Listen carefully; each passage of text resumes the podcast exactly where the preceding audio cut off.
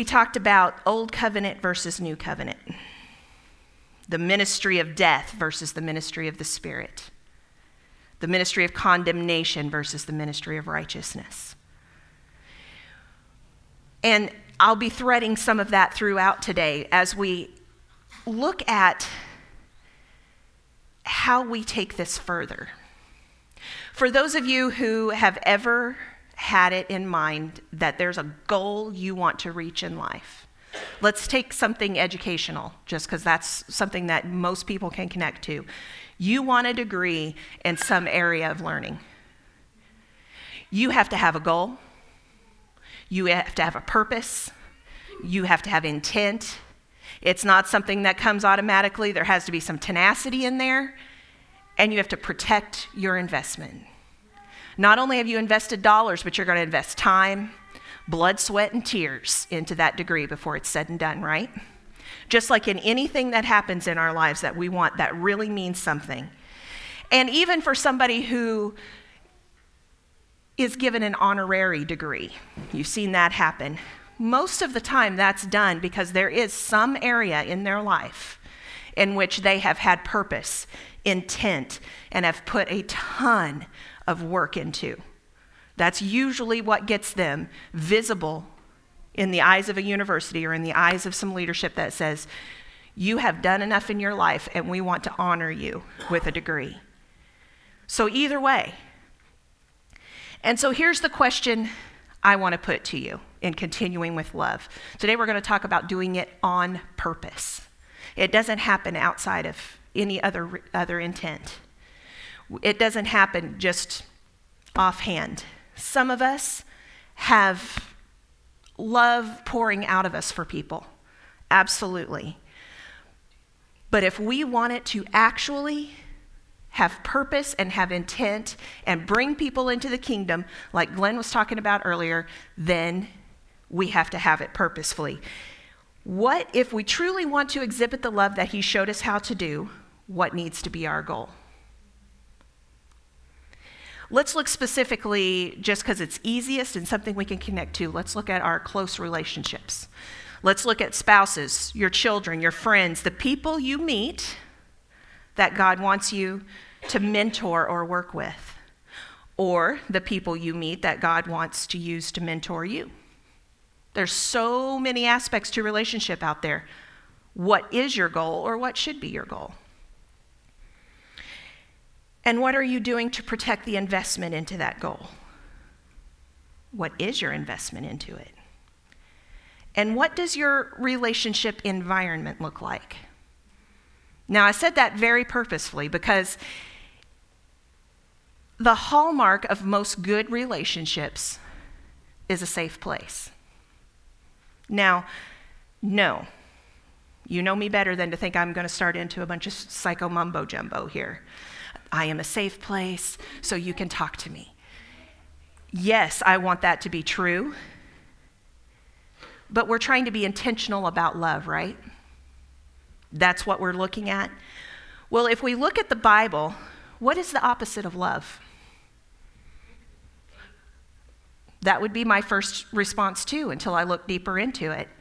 Did you know that biblically and scripturally, when you look it out, the opposite of love is actually fear?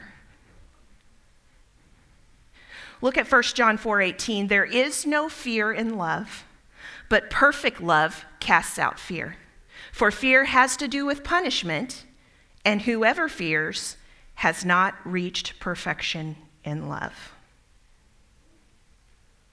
So if I am looking to establish relationships that show the love of Jesus, and I introduce fear into that relationship, then I cause other people to feel powerless. And usually, if somebody actually introduces fear, it's because they feel powerless and they feel like they've got to exert some kind of power in that relationship. A lot of people believe that if I get angry, if I get mad, if I raise my voice, I'm showing people I'm powerful. No, that's a lie. Let's just say it like it is. That is a lie. That is not the same as authority. I mean, wouldn't true power be demonstrated by being able to keep a rein on those kind of feelings when you look at it? So, in that scope, what are some lies that our world at least leads us to believe about power? Anger equals power, violence equals power. Other people control me, so that makes me powerless. Or I control other people, so that makes me powerful. Just think about it on a really good day, a really, really, really, really good day. you are in control of you the entire day. When that person cuts you off in traffic, you are in control of you. When your kids show disrespect, you are in control of you. And when your job isn't turning out to be what you thought it was going to be, you are in control of you. And that gives us an amazing opportunity. you see, we've talked about this dream for the generation that we're raising right now, for the generation that's downstairs learning who they are in God right now, and the generation that sits among us. And we have an entire generation, we have the opportunity to teach them just how powerful they truly are. Anna, just how powerful you are. Addison, how powerful you are. Because they truly are in control of them. No matter how much I would like to at times take away a choice and try to control it for them, they are in control of them. But can you imagine in this generation that we're raising up if they were not wavered at all by peer, excuse me, by peer pressure? Because they believe they're powerful and they are in control of them. What if the next generation fights for purity like we can't even imagine? Because they believe they're powerful and they are in control of them, no one else. Let's break the generational lies of power, folks. Let's break it. Let's be done with it. Let's break that idea that other people control me. That idea that I am a victim to my life and that idea that fear and intimidation is what rules me. Stings just a little bit, doesn't it? Because it's so easy to look back and say, well, I'm this way because. Well, you don't understand what it was like when I was a child. I probably don't. But I do understand who you are in God. And I do understand who I am in God. And the truth of the matter is, if you know who you are, you have the power to be in control of you. So, how can we do that? Step one a heart to heart connection. When we're working with our children, when we're working with others in our life, whether it's spouses, whether it's people God's brought into our life, it doesn't matter what it is, heart to heart connection. Look at Psalms 32 8. The Lord is saying, I will instruct you and teach you in the way which you should go. I will counsel you with my eye upon you. Now, that can be looked at a couple of different ways when we look at how his eye is upon us. But what did we talk about the last time I was up here? We talked about the fact that he's not looking for you to fail. He's not keeping a checklist of the things that you've been doing wrong. So, if that's so, what does it mean when he says, My eye is upon you? Because he's not looking to give you the evil eye, it's not the look. And you guys know what I'm talking about. When I was a kid and that guy gave me that look when I was misbehaving, I knew what that meant. And I knew that later, when we weren't in front of everybody, there was going to be a discussion, and it might even go further than that before it was all said and done. It all depended on my attitude, usually. And believe me, I can have one.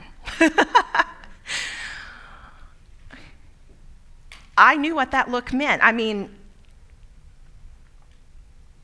when I was a kid, and even when I was a teenager, a few times I would be looking at my watch and telling the other kids, I got to get home. I'm supposed to be home by this time of day. What are you, scared? Yes. Mm hmm, I am. And I'm going home. You know, in Proverbs it says, the fear of the Lord is the beginning of wisdom. Well, I think they were trying to make me as wise as possible. Don't get it wrong. I was not an abused child by any means of the, of the word. But I had a healthy knowledge of what my boundaries were and of what the consequences and correction would be if I stepped outside those boundaries. I knew that. I was becoming wise.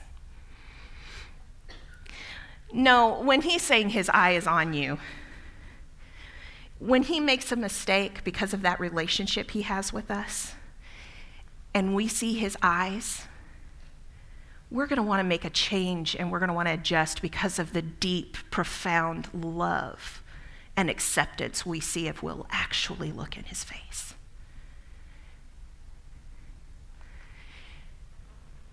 Think about Peter in the Bible. This, as I was going through some of this last night, I just couldn't get away from this. Peter, for those of you, let's catch up on the story just quickly. When it was about time for Jesus to be crucified, and Peter was talking about how much he loved Jesus and what, what their relationship was like. And Jesus told him, Peter, I know that before this night's out, you're going to deny me three times. Oh, no, Master, I would never do that.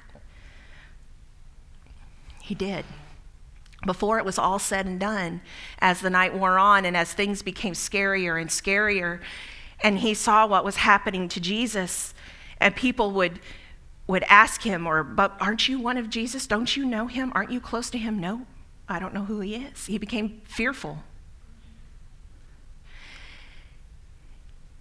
And in Luke 22 61, Jesus, it says, Jesus, at that moment, the Lord, Jesus, turned and looked at Peter. Suddenly, the Lord's words flashed through Peter's mind Before the rooster crows tomorrow morning, you will deny me three times that you even know me. And Peter left the courtyard weeping bitterly. Now, do you think the Lord turned and glared at him? No, no. What made Peter weep was the deep love in his eyes when he turned and looked at him. Jesus had just, within hours of that, had just healed the ear of the high priest's slaves after his own disciples had thought they needed to protect him and cut his ear off. He said, No, no, no, no, no. This is part of what's supposed to happen tonight. And he took that ear and he healed him and he put it right back on his head. If he could do that for somebody that he didn't know, that he hadn't walked with, that he didn't have the heart to heart connection with, then what do you think was in his eyes when he turned and looked at Peter? And what would cause him to weep bitterly at how he had treated the man he loved?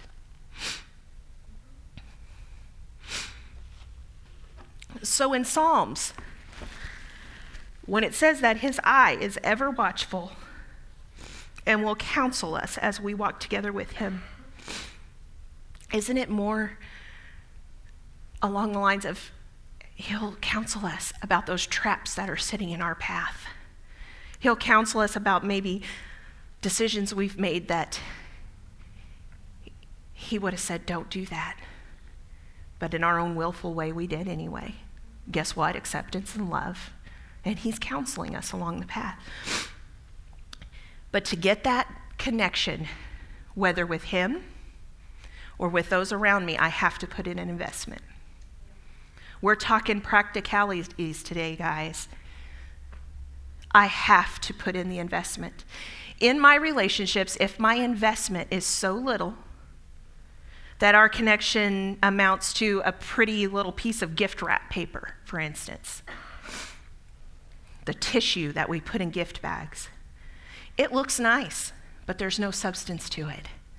What happens if there's something that tests that connection? What happens if I need to talk to somebody about something God has brought up in their life? And I know I'm supposed to have that conversation with them. That's not easy. And I tug on that paper. It's going to tear. And you can't put it back together without a lot of tape, and it sure don't look like it started. But what happens if my investment is deep and cared for and supple? What, what happens if it's more like a, a leather strap that maybe I've put around my waist and they've put around theirs? And if something comes up where we either have an argument or we need to have a confrontation, what happens then?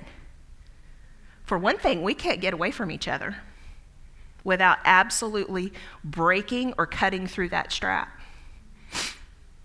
But we're going to move together. Whatever we do, we're going to move together. And hopefully, I could pull that person along with me into deeper love and deeper relationship.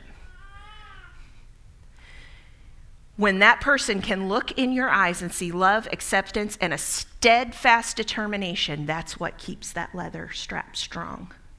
That's what keeps that relationship, that heart to heart connection strong, is when they know, yep, this is tough. I don't like having this conversation. But guess what? We're going to come out of this stronger than we were to start with. You see, God will bring people into your life that had no one else that ever, ever looked at them in the eye and said, I believe you're amazing and I believe you're powerful. Never. It's heartbreaking how little value we place on words in our society. And there's a significant amount of people in the world that actually they've grown up hearing only the negative. I hate you. You're stupid. I wish you were never born. You don't want to do that. Nobody's ever going to be your friend. Someone like you that looks like you? Are you kidding? That's all they've heard. And so, what kind of contrast is it when they come up against us and we just simply love them? What kind of contrast is it when we actually can look them in the eye and say, I love you very much? Or our actions say, I love you very much? Let's make it a little bit harder. What about your family? Does your family feel that love from you? I hear so many people say, well, when I get home, I just need to be able to relax and be myself. I agree.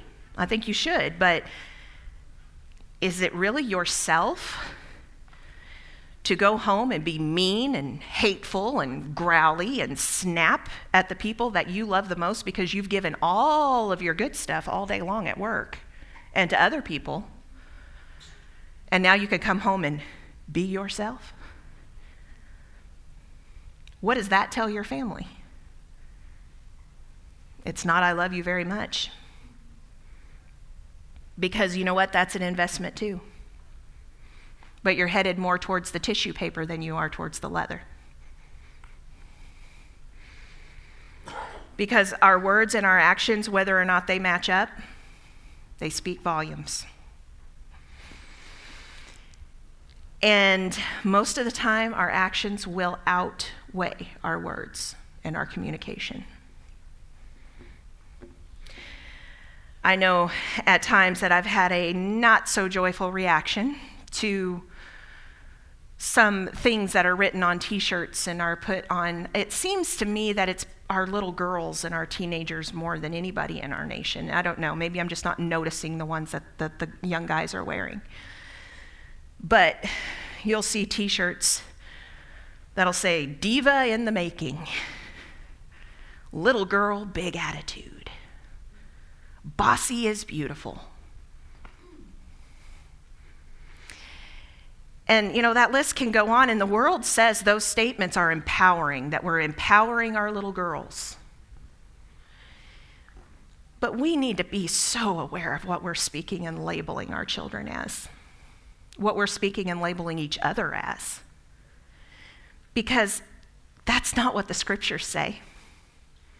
Let's look at Ephesians 4. It says, I urge you, Paul's writing this to the church at Ephesus, I urge you to live a life worthy of the calling you have received. Be completely humble and gentle. Be patient, bearing with one another in love. Make every effort to keep the unity of the Spirit through the bond of peace. Now, don't get caught up in that gentleness and humbleness thing and think, okay, if I do that, then I'm going to be a doormat. No, that's not what it's saying. You see, I love what C.S. Lewis says about humility. He says it's not about thinking less of yourself, but it is about thinking of yourself less. Because you see,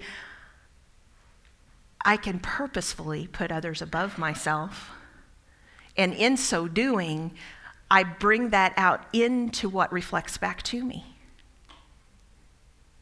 I know we have a world out there today that says, you know, well, I'm just putting goodness out in the world so that goodness will come back. And we want to kind of go, ooh. You know, that's slightly twisted. But the scriptures tell us the same thing that the, what we establish as who we are and how we reflect God into the world, then we get to receive some of that back. That's not necessarily the complete premise on why we do it, but that's how it works.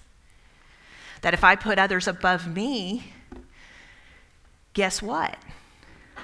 They're going to start thinking higher of me and putting me above them. And then it just becomes this chain reaction where, you know, it's not a lost cause to be able to be humble and be gentle. To be able to look at somebody with deep love and appreciation and say, Right now, I want to pop you in the face so bad, but I'm not. Did you know you're the disciple who Jesus loved? And in so doing, and because that's who you are, I love you very much. Remember that we don't do this in and of ourselves.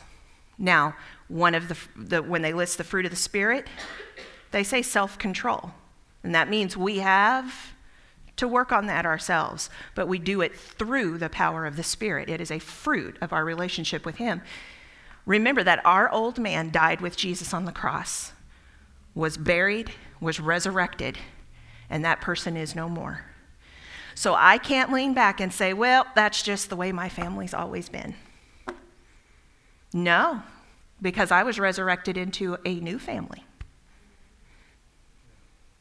Had this talk with somebody just this week. They were discussing the fact that they've made a lot of strides in this area, and they have. But they realize, they look around and they see the generational reasons why it's something they struggle with. It's very real, but it's also very much a part of our old man. Because remember when we talked about the ministry of condemnation versus the ministry of righteousness? that well let's let's revisit even the scripture for just a moses for just a moment remember when moses came down from the mountain with the tablets and he had seen god and the glory was just shining on his face so much they couldn't even look at him 2 corinthians 3 but if the ministry of death meaning that old covenant in letters engraved on stones came with glory, so that the sons of Israel could not look intently on the face of Moses because of the glory of his face, fading as it was. How will the ministry of the Spirit fail to be even more with glory? For if the ministry of condemnation has glory, much more does the ministry of righteousness abound in glory. So if condemnation wants to always put labels on people, wants to put them in boxes. And let's revisit that for a minute. If a person is addicted to drugs, our world will often put a label on them. They'll call them a drug addict. If, if that is what I'm taking to myself, if I take that name and I believe I am a drug addict, then by faith I struggle with drugs the rest of my life. If I lie, that ministry of condemnation will want to call me a liar.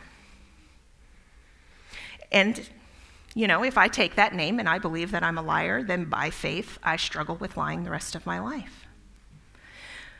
But today, let's flip that narrative.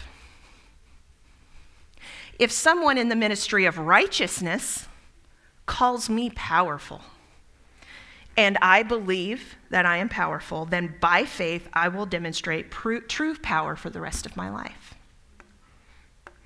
If someone calls me loved, and I believe that I am loved, then by faith I will demonstrate love for the rest of my life. Get the idea?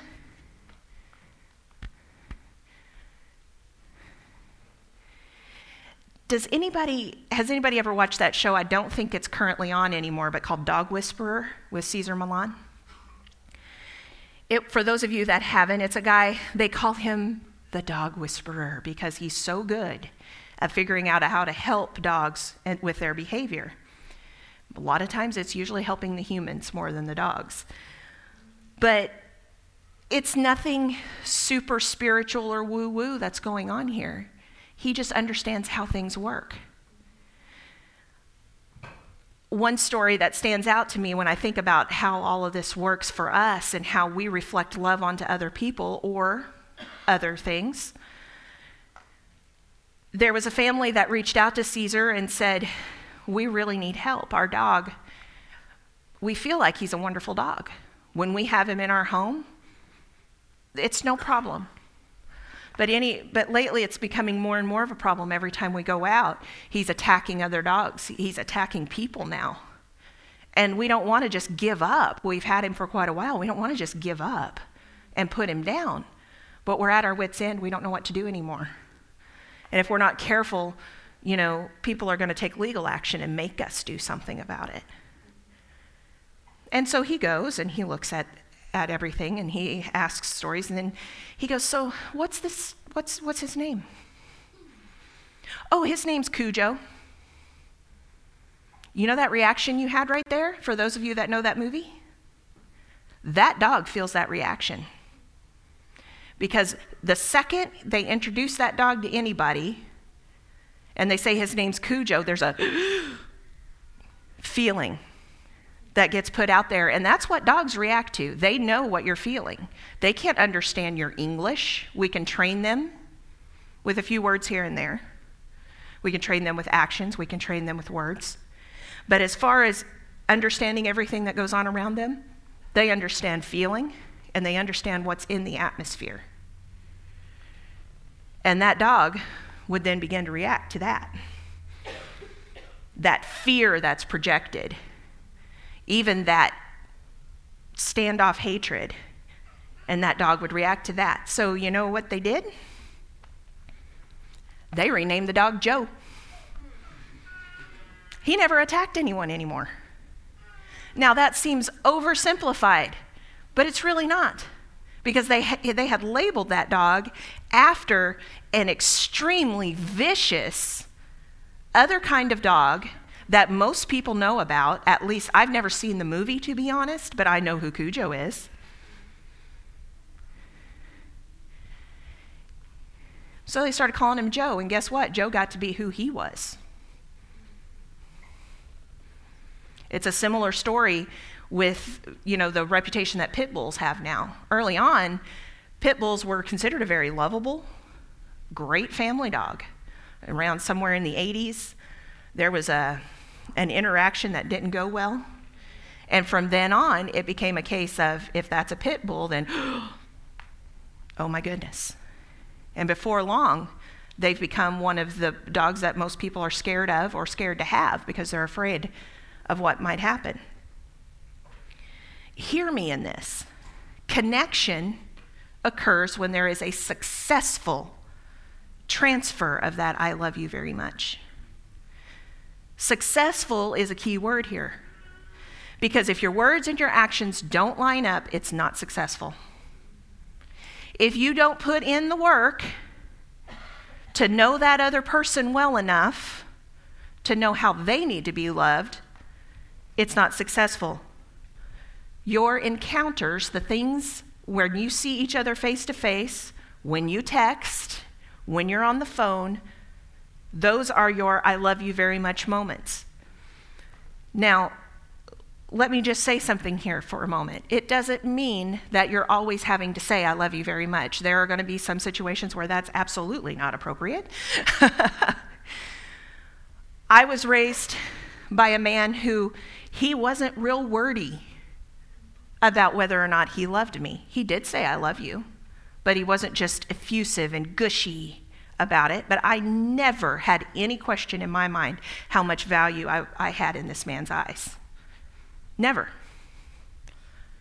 So his I love you very much came through action and through other forms. Doing something unexpected for somebody, that means really kind of nothing to you, but it means a lot to them. There's an I love you very much. Sometimes for some people, a simple hug and kiss can be that I love you very much.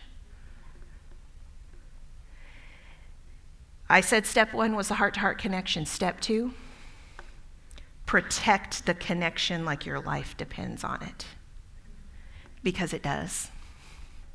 Whether or not you get to live that joyful, fulfilled life that God wants for us, it depends on how you take care of connection with people.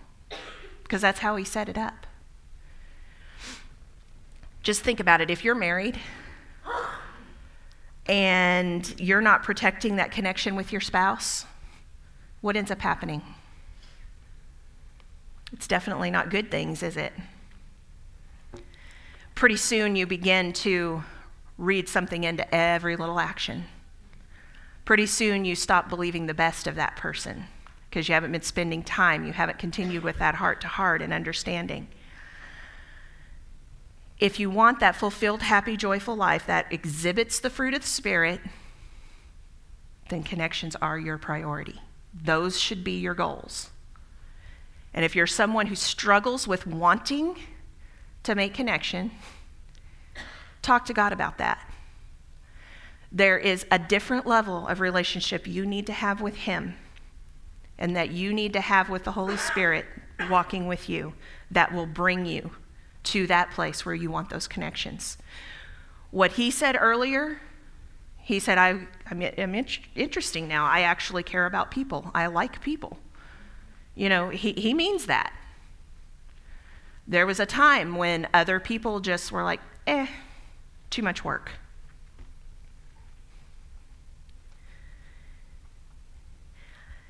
I'm going to use an example here, and I forgot to say if it was okay with you, Christy, but I hope our connection is good enough that it is. Um, during the conference, for instance, Christy was very helpful to me. She was kind of a right hand person where she was just available to go and do what needed to be done when we needed it. And at one point, I had a person who was getting ready to teach a class trying to tell me something from across the room. And I stepped into that booth, and she didn't realize what was happening and started to talk to me. And in that moment, I looked at her and I said, shh, and then continued listening. And within 30 seconds, I was like, oh, that was rude. Oh my gosh. And a little bit later, I said, I'm sorry. I just said, shh. she goes, no, no, you're fine. I know you. You know me. I knew what was happening there. I didn't catch it. It's all good. Now, I don't believe that love means never having to say you're sorry. It's good to go back and check on those things and to feel checked in your spirit. But what she was saying is, we have enough of a connection to know that you were going to come back to me and let me say what I needed to say here in a minute. But there was something going on I didn't catch, and I trust that. And thank you for that, Christy. I appreciate you believing the best in my intention that day. And I try to do that with others too, and I know I fail sometimes. But believe the best. Believe the best intentions. And a, a lot of people have been exposed to the book, The Five Love Languages by Gary Chapman. It's, it, it's very interesting if you've never looked at it, but they talk about how different people receive love differently, what it says to them. And those five things are touch, quality time, words of affirmation, acts of service, or gifts. The things that speak to them the most, that kind of gives them that little, hey, they care about me enough to have done that or to have said that. And if we're not careful, we begin to believe that whatever speaks to me is what speaks to everybody else. And if we don't understand the differences, we don't have that successful transfer of I love you very much.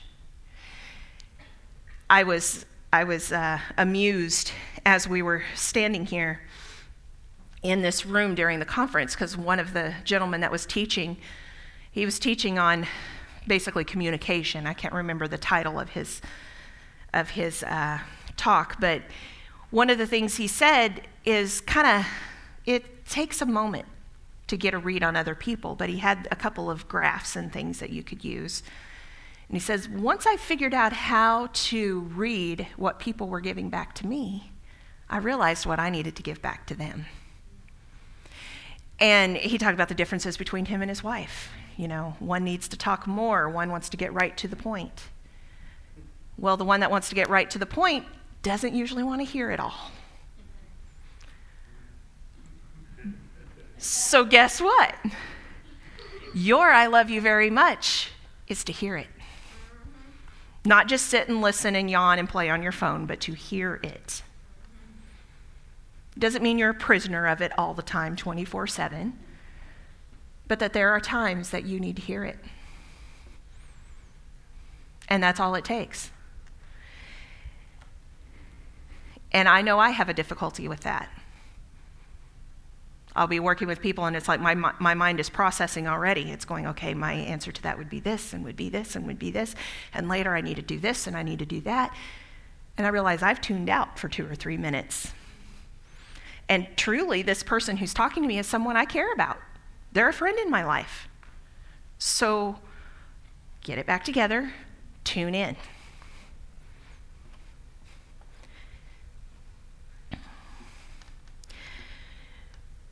The last time we talked about this, we talked about getting our wow back. And as I was talking to God about how to pull, tie this up at the end, and what kind of exchange did He want to have with us today, I felt like He was saying, okay, you want to get your wow back, and you've been working on that with me. Now I want to use you to give the wow back to other people or to even introduce them to what that means at all for those who have never had that. And so, for just a couple of minutes here, if everybody would indulge me, the only reason I'm asking for closed eyes is so that distractions don't, don't get in our peripheral here. Just ask God a couple of questions. Everybody, close your eyes for just a moment. Say, God, what lies have I believed about whether I am powerful or not? Just ask him that and listen for just a moment.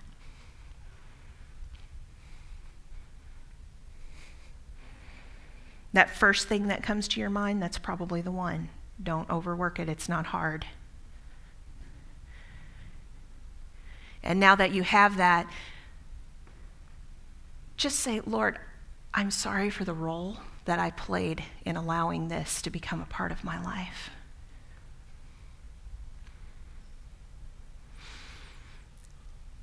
And I give it to you.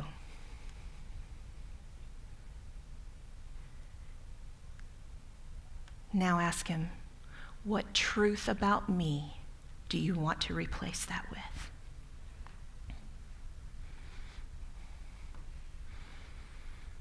What do you say about me? Sometimes it's a picture, sometimes it's a word. Some people might get a whole paragraph.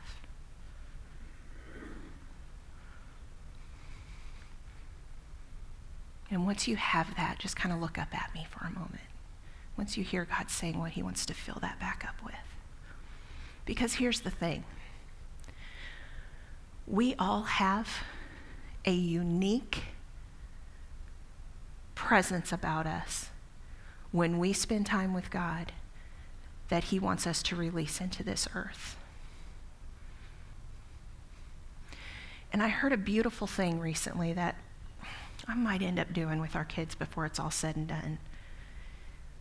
But a group that's really looking very closely at how to train kids to understand who they are.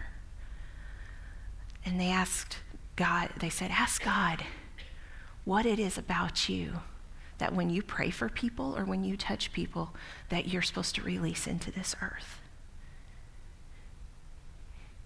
And then they had two or three different, they because you know they're kind of expensive, but they had two or three different essential oils there, and they all had a meaning, particular sense, and they explained to the kids what their meanings were. And then they gave them what they call a carrier oil, like something that they would put those essential oils in that it could become a part of. And they said, okay, take these essential oils and you make the fragrance that you're supposed to, re- to release into this world. And oh, the kids got into that. And they were putting a lot of, I, I got to see a video of part of it. They really put work into it. I know that God has said that I'm supposed to, you know, release love into this world and this one and this one together make this and i mean they were thinking it through and then they, be, they, they said now this this is your anointing oil this is the oil that if you want to pray for somebody and you want to see if see them get healed or you want to see a change in their life you use this oil and he the leader got a call from a parent saying wow my child has never prayed for me in their life. And I walked into my kitchen one day and I said, Okay, guys, you're going to have to figure lunch out for yourself. I have a migraine. I'm going to have to go to bed. And that child stepped up and said, Nope, I don't think you're going to have to. Grabbed his anointing oil and prayed for her, and that migraine went away. Amen. What is our fragrance? What is it that God's dropped into you that said, This is who you are? and this is what I want you to release into this world. I know in a way that's a heavy way to leave here today, unless you have something you want to follow that up with. But be cognizant as you meet people, be intentional. And then in those interactions that you have day to day, that becomes second nature. The spouse that you see all the time, the child that you see all the time, the friend that you always get together with. Keep that little connection between you and God on what am I supposed to be releasing into that person today? And every time you say something to that person, what am I labeling them with? What am I teaching them? Everything we do teaches people what they can expect from us. Everything we say teaches people what they can expect from us. So, what am I teaching that person to expect from me and from the world around them? Am I showing them that they're powerful? Or am I trying to take away their power? Father, as we go about our week, I pray that this will be an ever living, breathing thing in how we interact with those around us. And as you bring new people into our lives, Lord, help us that when they look into our face and they look into our eyes, they see your love shining through. We love because you showed us such a wonderful example, Jesus. We love because you first loved us. Lord, let us take this challenge to heart and put it to work. so that as we see that prophecy fulfilled, that word that was said over us earlier today, that it'll be easy to bring people into the kingdom. That doesn't mean just coming in, and sitting in these chairs, Father. It means bringing them into the life that you have around us, into your light, your life, your truth, and your love as we walk around in Jesus' name. Thank you for coming, everybody. Have a great week.